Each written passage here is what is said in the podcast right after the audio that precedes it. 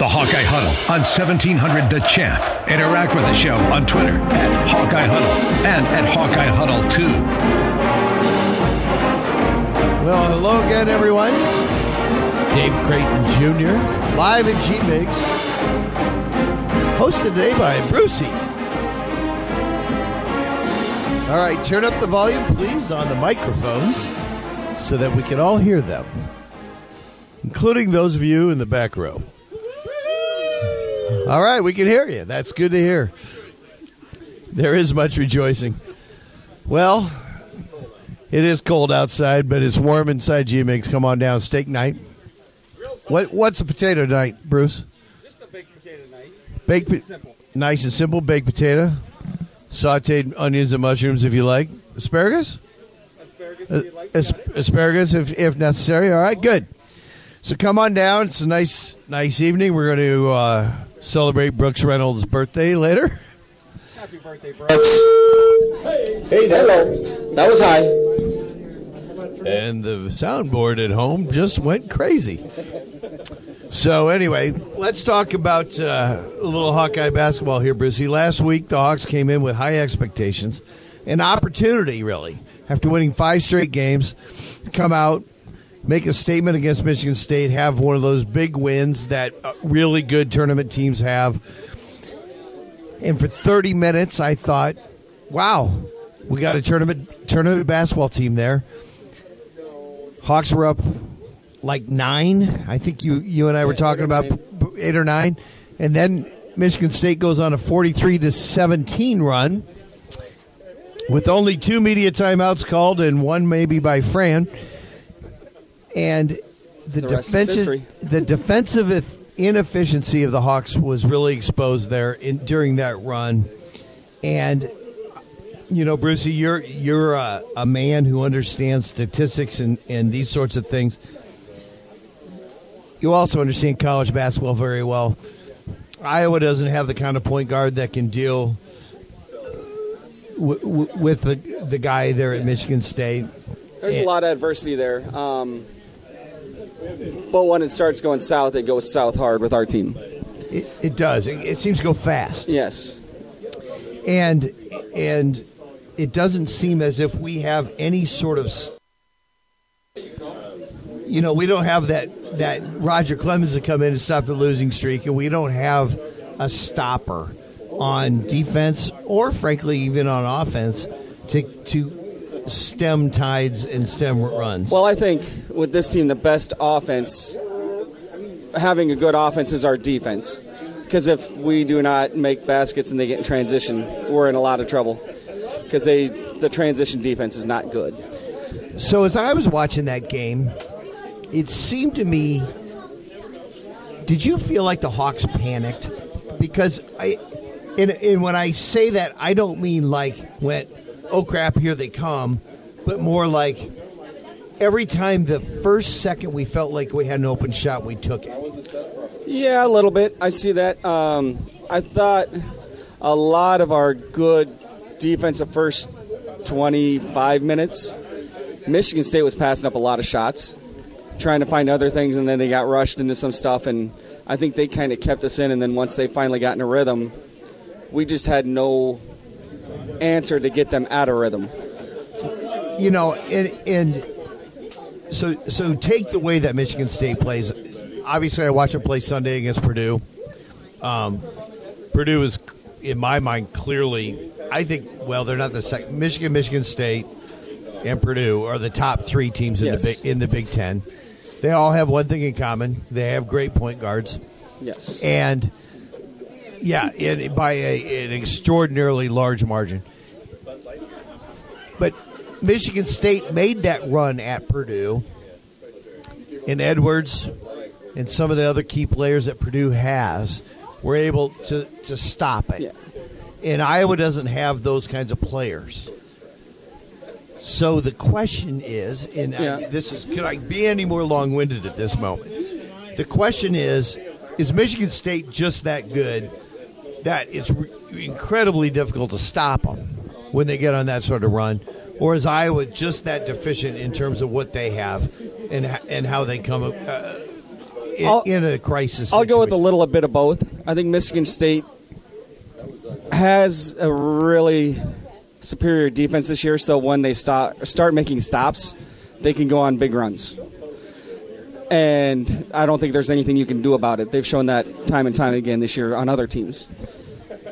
Our problem is once our offense stops, our defense can't pick us up. And then it's just that's the inequity of it. So that's a really good point, as you said earlier. That that Iowa's offense is its best defense if it's working and if it's scoring. And so, let's move. Let's not discount the Michigan State game, but segue into the Minnesota game, where I think all of us thought the Hawks had a real chance up there. Yes. Uh, Minnesota had one of their key big guys out. They don't really have a true point guard, which, however, is somewhat scary because they have a lot of guys who are slashers Yes. uh, who can can drive to the hole, who can make things happen, which is not clearly not Iowa's forte when it when it comes to defense. And frankly, I'm trying to find Iowa's forte when it comes to defense. But they had an opportunity the other day, and as you said, made the first five threes Yeah, they had, it was- and we're down one. Alarming, yeah. Um, the one thing about the two wins on the road, I think we played a lot of against Penn State and Northwestern. We tried to slow it down, played more zone, and tried to make them uncomfortable. Where in the Minnesota game, we did nothing to make them uncomfortable at all. And by the time we tried to run the zone, it was too late. They were comfortable. they, they were comfortable. They were comfortable in their own shoes, Yes. Yeah. in their own building, and and they had found a way to start making shots that they had not made against other teams. Exactly. You know, Minnesota scores 55 points against Michigan. The other, uh, like last Tuesday or Wednesday, uh, I think it was Tuesday because we were here doing the Yeah. show, and then they score 55 in the first half against the Hawks. Iowa's defense in the last 50 minutes of play has given up 140 some points. And that is not a real good recipe for winning basketball games. No, it looked more like last year, where there's Yeah. a lot more possessions in the game, and we weren't playing under control offensively to lead to happenings on defense that aren't good. Right. And and you know, Iowa runs that sort of three quarter press, one three one, diamond, whatever. Sometimes it's designed to get turnovers, other times it's actually just designed to slow it down. Yes. So that they only actually have to try and play defense for maybe half the shot clock. Mm-hmm. I don't know how many turnovers Iowa made or forced the other day, but if it was more than more than seven, I'd be surprised. I don't think So we're gonna do lunch tomorrow. they had seven or eight. I think, Minnesota for the Yeah. game. You know, and and a lot of it was late. And when they did put the press on them, and they turned it over a few times, and then they missed what six straight free throws. they for at one point uh, Minnesota went two for nine from the line, allowing Iowa, Iowa to get back in the game, and and clearly the Hawks had an opportunity. Uh, you know, and I I don't like to focus on one play in a basketball game. Good lord, there's between the two teams, there's probably 145 possessions in a game. Uh, but when all of us who played basketball in our youth understood this that big guys were supposed to find guards when they got the ball. And God bless Tyler Cook. He thinks he thinks that he needs to have this sort of game. I think to go to the next level. But his his decision making on that play where he decided to run down the court, turn the ball over, and then immediately I I got three text messages from two guys here in Ridge who hopefully may join us here at the uh, bottom bottom of the hour of why does he not pass in those sorts of situations, and it, it's a great question. Um, my old coach Jim O'Day would have abs- would have absolutely just destroyed him regardless. We had we it, I digress, but we had a great player, Grant Goodman, who was extraordinarily athletic. He could have driven down the court and gone up and dunked on somebody. But if he got a defensive rebound, his job was to get the ball to me. Yep. Well, that would have to the been if. I was in running the offense, which wasn't very often. But more likely, his job would have been get to Mike Bourne or other guys and guards. And I don't see that out. The only guy who does that is Garza. Yes.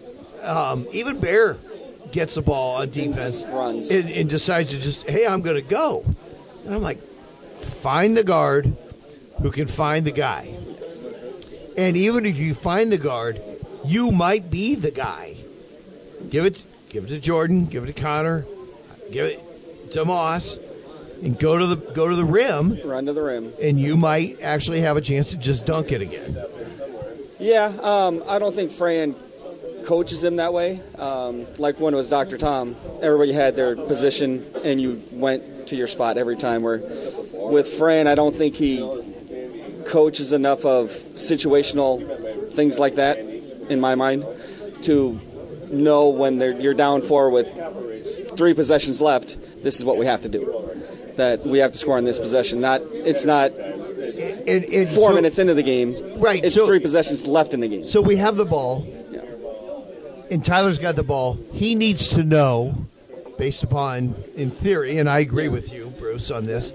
He needs to to find the guy, the guard, who can make the right decision, who can dribble the ball Yes. In traffic without concern or worry. Yes. And so, okay, we were talking before the show. I want you to bring up your idea of this offensive and defensive coordinator. Um, I know Michigan's went to it. I know Michigan's went to it. The defensive coordinator, and they've been number two in the nation in the last two years in defense.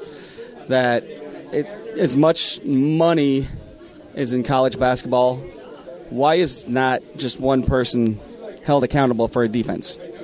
It is in football.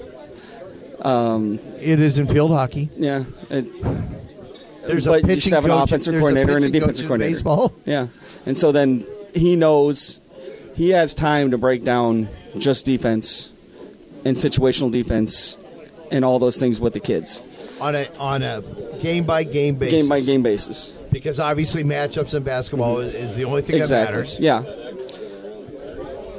I think this is a brilliant idea. Yeah. I'm not sure you or I is the guy to be the defensive Exactly. No. But there are clearly guys in college basketball who, who can and should be. And the Beileins of the world out there have went to this, so they're out there, just And- not at Iowa, And clearly or stated that way at least at Iowa. I, I think that's fair to say. And and my understanding of the of the scout is is that Francis has a scout. Yeah, you're doing like one game, two weeks out, whatever. Right, you got one game, you got the next game, you got this game, uh, and and and that's it. But but if you had both uh, both aspects of that game, Yes. it does make it harder. Whereas if you split the idea up instead of saying you got this game, you got this game, but rather you've got the defense Yes. on every game, Yes. and you've got the offense on every game. Exactly, and I think that's where college basketball is going.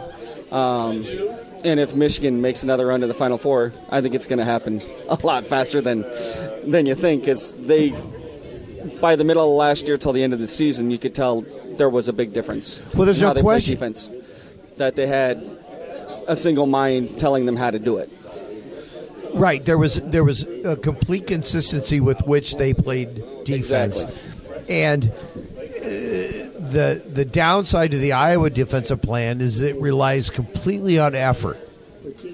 In day to day, that effort may not be there. Whether, as you mentioned earlier, maybe Joe Wieskamp doesn't feel that good. Maybe maybe Jordan Bohannon is stuck in a horrible spot trying to guard a guy who's six six and can drive those sorts of things are really, really difficult. Coming up on our first break here, Bruce, we're going to take it right now. This is the Hawkeye Huddle Live at G Makes 1700 the champ.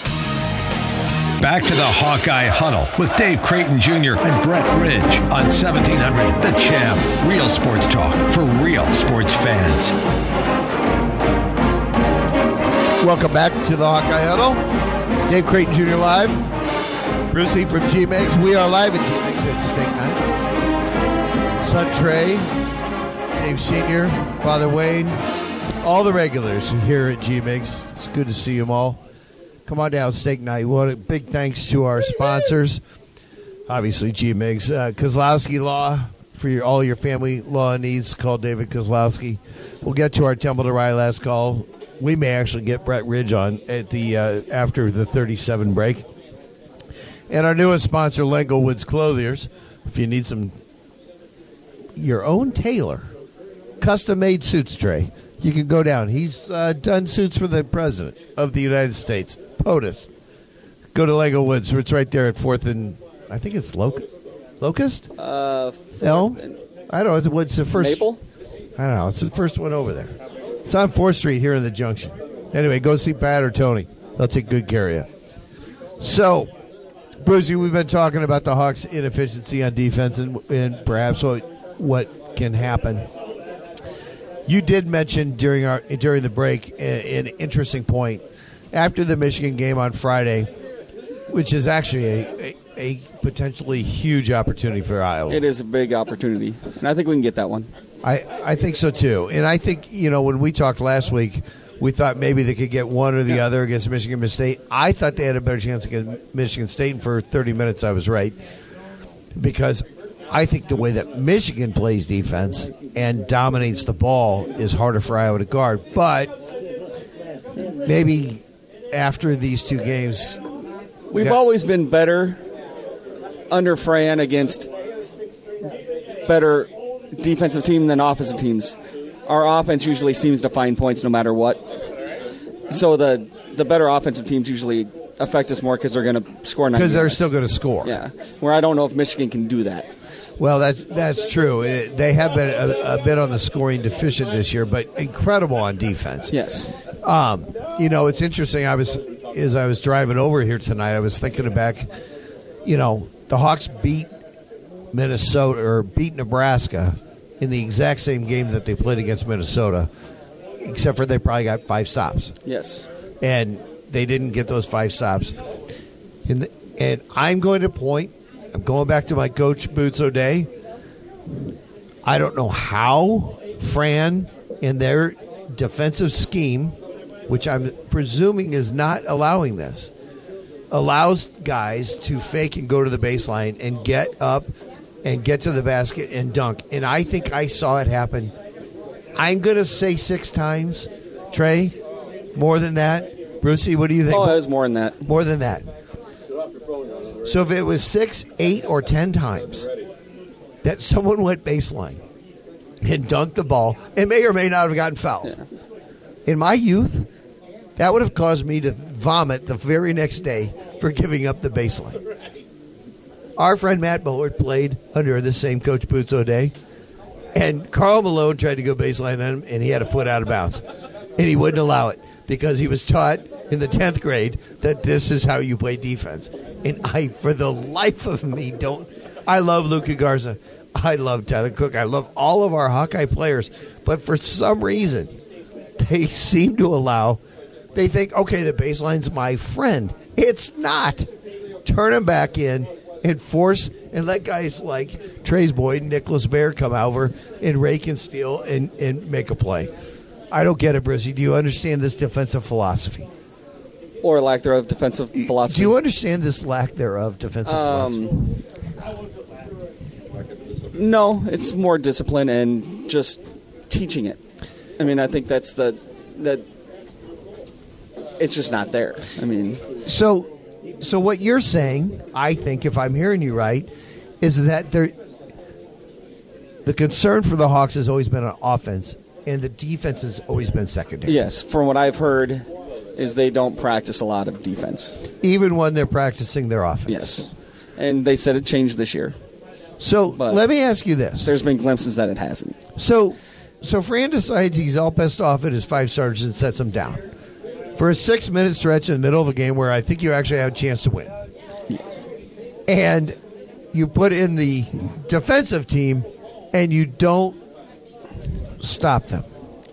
Yes, So, how does that work in practice? Does the defensive team hold the Hawkeyes to no points during their time when they're playing? Um, I think it's more when he says stuff like that. It's more of an effort thing, and you can say anything you want about effort, but coaching is effort. You know what? I tried really hard to be a very good basketball player, and I wasn't as good as Mike Bourne because I didn't have any talent. Exactly. and I wasn't as smart as Jay Hatch, and I wasn't as tall as Brett Halley. And while Matty Oliver and I, I can still shoot, and you shut up.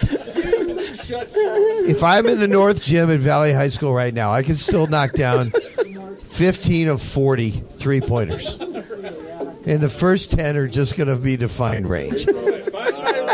I'm just saying this. I gave great effort. It didn't matter. I didn't have enough talent. I it feels to me like guys are trying hard. And they have talent, but I don't. I think what you you have a valid point here. That's it, it, it doesn't take a lot of effort to get people up for Michigan State. They're going to get up. So it's the other games that it's the coach's job because he is getting paid. They aren't He's getting paid a lot. to to get people up for the game and not just blame it on there's no effort. I'm going to throw somebody else in there. That should be done before the game starts. All right. I feel like for 28 minutes we've been nothing but negative. Let's talk about some positive things that have come from the basketball team.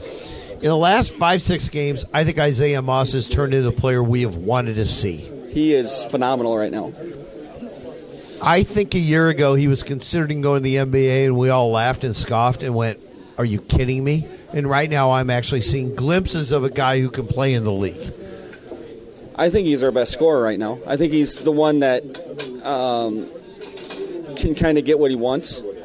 You know, in in a certain offense, like it, the other team can't take him away. I don't think right now. I I agree with that. For at one point he had made like 16 of his last 19 three-point shots.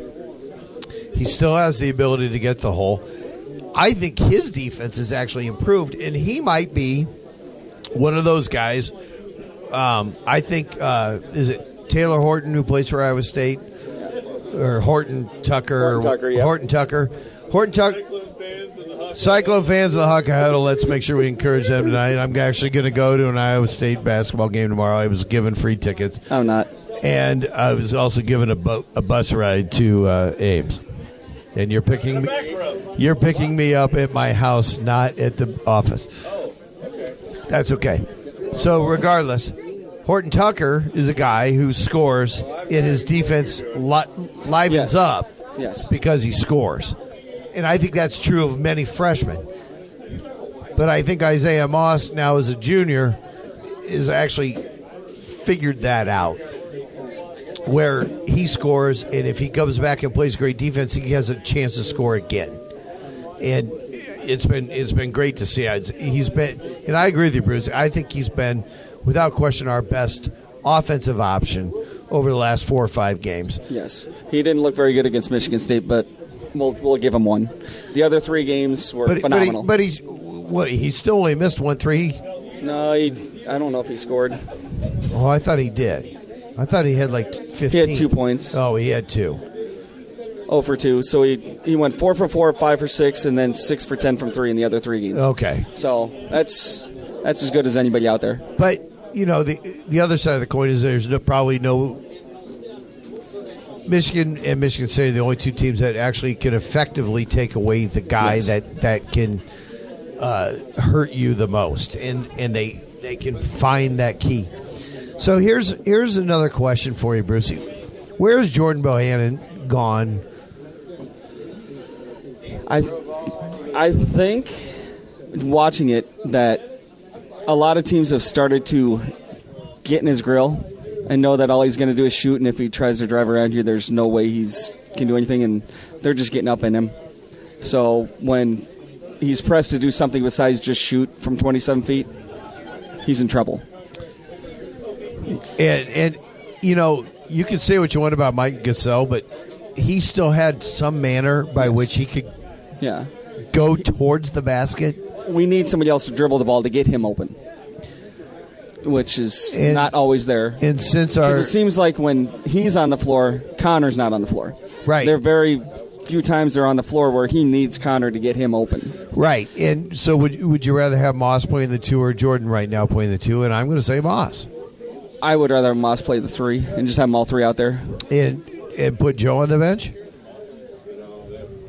Yeah. I mean, yeah. Well, Yeah, I- I mean, there's only five places. Yeah, I mean, you pick your poison with Joe because his defensive acumen isn't very great right now. It's just. Yeah, But I think it's one of those that I think they need to go small every once in a while, um, just to try to get no, I could see that. to get it going. I could see where they could Offensively, is a little better. they could benefit from having Joe on the bench. And I mean, Joe Wieskamp is going to be a tremendous Big Ten player.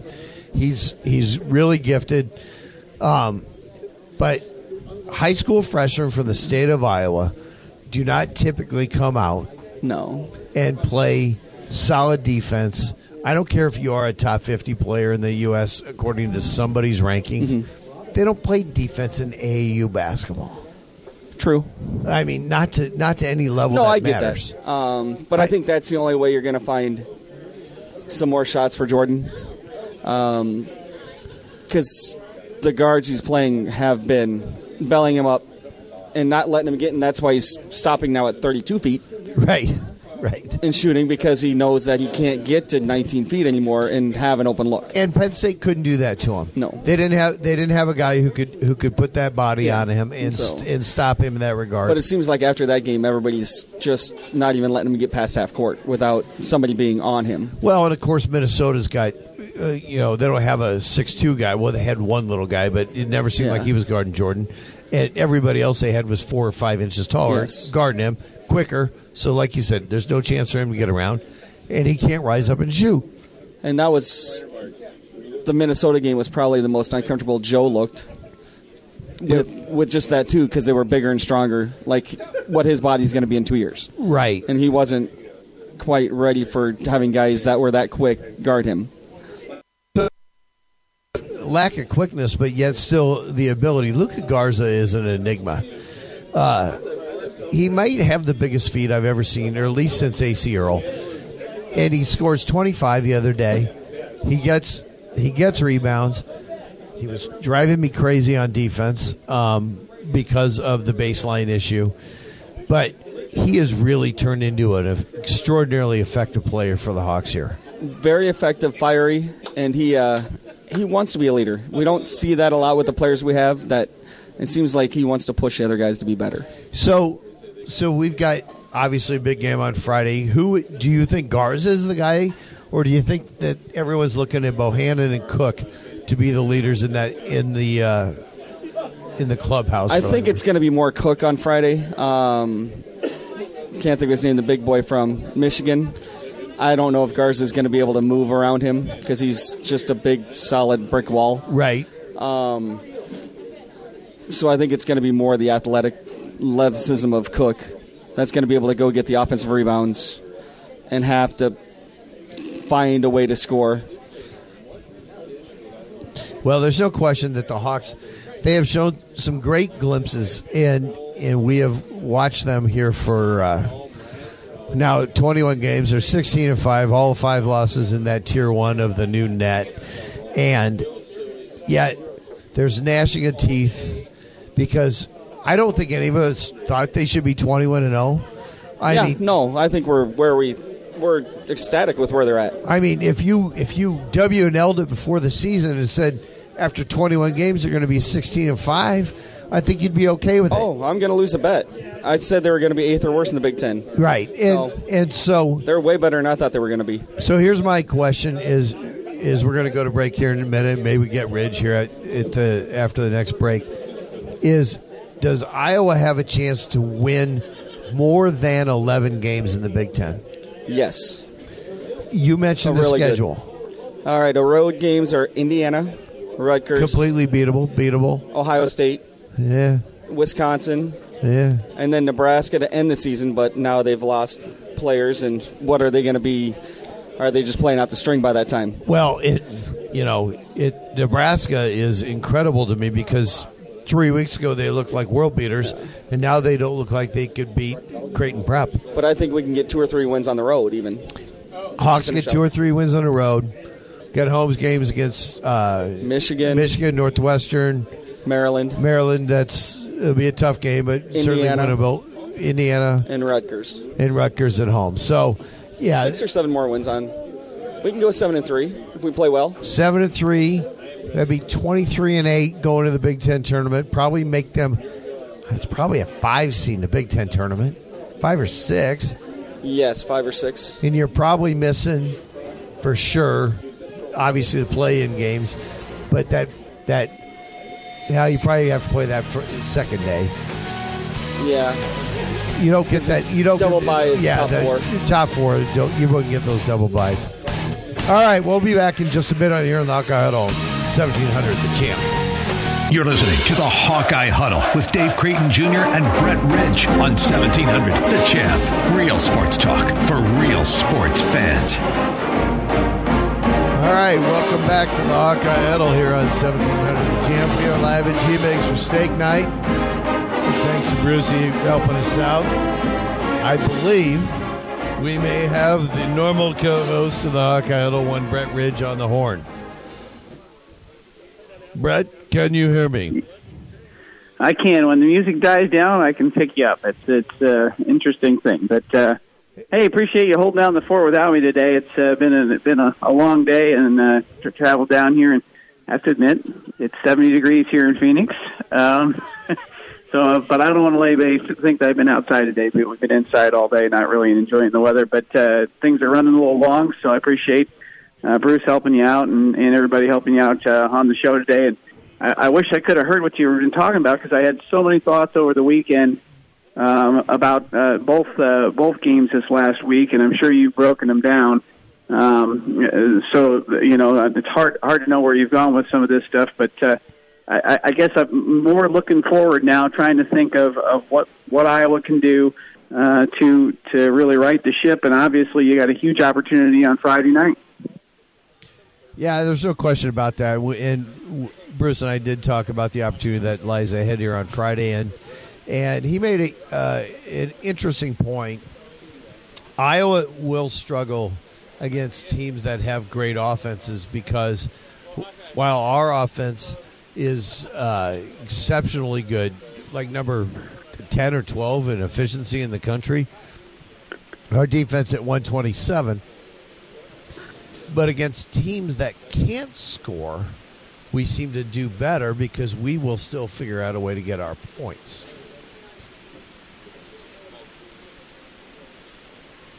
Does that make sense to you, Brett? Uh, you went in and out, so I'm not sure if it did make sense to you to, to me. Well, but I, I would say So, so presume uh, that this is a normal conversation for you, where I go in and out for you. I know, I know. Um, I, I would, so here's the thing about our offense, if, is that was that is uh, interesting to me is, is is it doesn't necessarily seem to be triggered one way or the other. Obviously, off of the defensive end of the of the court. You know, Iowa gets a little bit of, of everything out of uh, out of a number of different things. So I feel like you know. I think there's a lot of ways that they can score. I think it's the mentality that um, it's, it's more the mentality um, of feeding off of defensive stops rather than the opportunities that they create. Is that, you know I know they get some fast break buckets here and there, but that's not their their main bread and butter. I think the bigger thing is is you know how are they feeling about how they're playing during the game? And I think you saw it for the Michigan State game where they I didn't think they gave up. I didn't think they lost heart. I think a lot of people said that. I thought they panicked. You know. And I think the thing is, is that um, when they panicked, they started overplaying on defense. They started taking chances they shouldn't have. And then they also did the same thing on the offensive end. Ball didn't drop here, ball didn't drop there. They started hurrying themselves a little bit. The, the key is mentally to not panic, regardless of what happens in the game, just to keep the steady ship. And I, I, I think that's, uh, you know, of all the frustrating things the other day with Fran keeping the starters out for a lot of that second half, which I, I, I, I thought was a bad move. If nothing else, though, what it did do was it calmed them down. You know, it it, it kind of calmed things, and somehow they got their heads uh, wrapped around what they needed to do moving forward. And I think that's the thing with this group is they got to mentally be in uh, where they need to be to continue to score against good teams like Michigan. Yeah, no, and and I agree with you 100 percent on the panic issue, and and I, I guess I I didn't really see it on the defensive end in the, in the same way. I mean, I I suppose if you if you look hard, seemed to me like Michigan State was getting so many easy baskets. I didn't consider that being overplaying, but on the other side of the coin, every time that the first second someone was open, they were firing that ball up, and to me that was the panic. Um, yeah, you know the game plan. The game plan against Minnesota was extraordinarily clear, and and honestly, I don't really think it was all that much different than it was against um, uh, Michigan State, and that was to pound the ball inside. And I mean, I'm sitting there watching the game with Trey and Colby, going, "Holy cow! They're just going to pound it into Cook, pound it into Garza." And let those guys do something and maybe kick it out. Um, and when they did, Moss was knocking them down as he has, you know, essentially over four of the last five games. And that's that's an interesting offense, not one that I think I was really truly prepared to see. I always felt like going down inside was more of the secondary option. Clearly, in this case, it's become his primary option on the offensive end. But it, at the end of the day, if you can't figure out some manner by which to not give up 10 or 12 or 15 dunks in a game or layups, you're going to lose. Well, and definitely, you know, I see. I I love the idea of, of taking it down low against Michigan State because I think they realized that they, that unless Michigan State doubled and fouled a lot, they were going to get opportunities, and they did. And in that second half, the officials swallowed the whistles and and kind of let you know let Michigan State do what they get to do, which is to you know tackle and push and shove, and that frustrated Iowa. And then on the other end, you you start uh, the frustration starts to go uh, in a direction where you start, uh, you know, like I say, taking a few chances. Maybe you're a step slow. You're starting to lose a little heart here and there, and you're panicking a little bit. And I agree. You know, I, I'm not sure what the mentality was when they came out on Sunday and just kind of stood around watching guys go to the hole so quickly. Minnesota was a step quicker. I don't I don't know where that like comes from, but we it was like watching YMCA Yeah. basketball defense. yeah, it was it, it was it was definitely. I mean, I, I I saw a number of times there were literally okay. We put both hands up, we get in front of somebody, just watch them go right around us. So I'm not sure uh, how you know how that develops. If that's a hangover from the previous game or whatever, but uh, you know, obviously we've seen them play better than that. And so it's funny when you know I was doing a lot of tweeting, frustrated tweeting at times during the game the other day, but people are saying, "Well, what what made you think that they could do any better? They haven't done any better on the road this year." Well, I've seen them play at home, and I've seen them play better at home.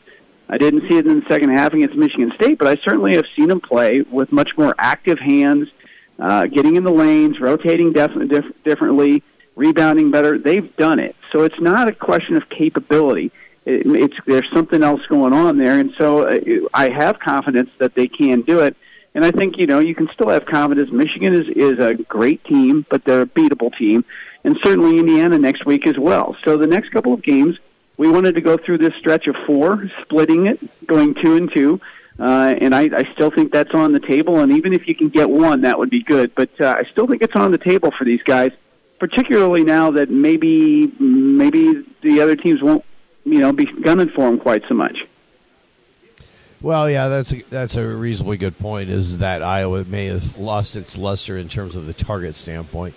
Hey, before we go to our Temple to last call, which is coming up here, let's uh, quickly mention Megan Gustafson for the ninth time this year, Big Ten Women Player of the Week, as the Hawks get two big victories uh, o- over this week, one over Rutgers and of course Purdue last week she is just amazing and is now being compared to Ronnie Lester as the greatest Iowa basketball player who's ever been at the, at the school. Well, uh, what was this? Uh, her 19th double double in a row or something like that, and uh, this is her ninth It's just- it's uh, Big Ten. Player of the Week. And so, if she gets one more, she will have broken the uh, all-time record for that for somebody in a single season. Uh, she's tied herself from last year. Uh, it is incredible. Uh, the, you know, the there's there's uh, the best compliment you can pay to her is when uh, C. Vivian Stringer Right. legendary coach, not only for Iowa but obviously for Rutgers, says we had no answer for her. We did everything we could think of, and we had no answer. And when a coach like that, uh, who has talent on her team, can't figure out how to stop her at all, says I have no answer. You you know there is no answer, and uh, so it, it it really is. Uh, you have to put her in that same breath as being the, the most dominant player, certainly at the University of Iowa in basketball ever. Yeah, no question about it. And uh, the wrestlers come through with two big wins. Spencer Lee dodges his nemesis. Uh, Yeah, what was that all about? I, I mean, They call him the sea bass. I believe that this is Tom Brands and Spencer Lee uh, trying to get into this kid's head, who beat him at the uh, at the Midlands. Um, the 130 pounder uh, D, whatever his name is, DeSarnos or whatever. He's now number three in the country. Um, who's yeah, he's come in and just done an amazing job. And then at, at 57, our guy Ducks, the dude from Northwestern as well. I think these are all ploys and tactics uh, the Hawks are trying to use to uh, gain momentum for the Big Tens and not give away any secrets, whatever that might be in a wrestling match. right? All right, all right. We Right. got three minutes left. It's time for the Temple to Rye last call. We got a big game on Friday against uh, Michigan. You're going. You got seats. You going with Andrew? You you're sitting by yourself. I got the whole uh, Rich. This is a uh, starting to become a tradition. I buy buy tickets for the whole family uh, once a year. So mom and dad and uh, and uh, of course my wife Very Sammy, nice. my sister Nicole, uh, Walden. Not taking the dogs though, but uh, No dogs. but we got no. But uh, even bought it did buy an extra ticket for Andrew, so there'll be eight of us there. Uh, I, I, I tell you what, I sound stupid. I like the Hawks. I like the Hawks in this game by eight to ten points. Uh, this Wow. is the comeback, and um, I like them. I just do. I, I, I'm I, I'm still a believer in what they're doing, and I even, you know, as much as I didn't like it the other day, I even th- think Fran's little message you sent to them seemed to right the ship a little bit at a point in time the other day. So they're still learning, and I think they're going to get better and better, and, and we're going to be happy with it. All right. Well, I want obviously want the Hawks to win. I just I until they can prove they can guard somebody, I'm just not going to take them against teams that are that are ostensibly better than them in that regard. And I think Michigan wins a really close game on on Friday night. I really hope not. I'll be obviously rooting hard and cheering for them. I just I just don't see it happening unless there is some huge step up of leadership in this in the locker room, which I have not yet figured out who that might be and who that could be. And that to me is the problem. When you don't know exactly who your leader is, I think that's a problem. So anyway, I I hope they do, but I, I don't I'm going against it this week. Well, it's always worth anyway. a shot to. It's always it, it's always worth a shot to watch a game like this. And uh, when those big, you know, this is one of those opportunities for the for the big upset to come along and be the be the thing that buoys you down the road. Exactly. All right, Brett, thank you very much for joining us. Thanks for everyone coming down to G Migs. Happy birthday, Brooks Reynolds. Join us on the Hawkeye Huddle on 1700 The Champ next week.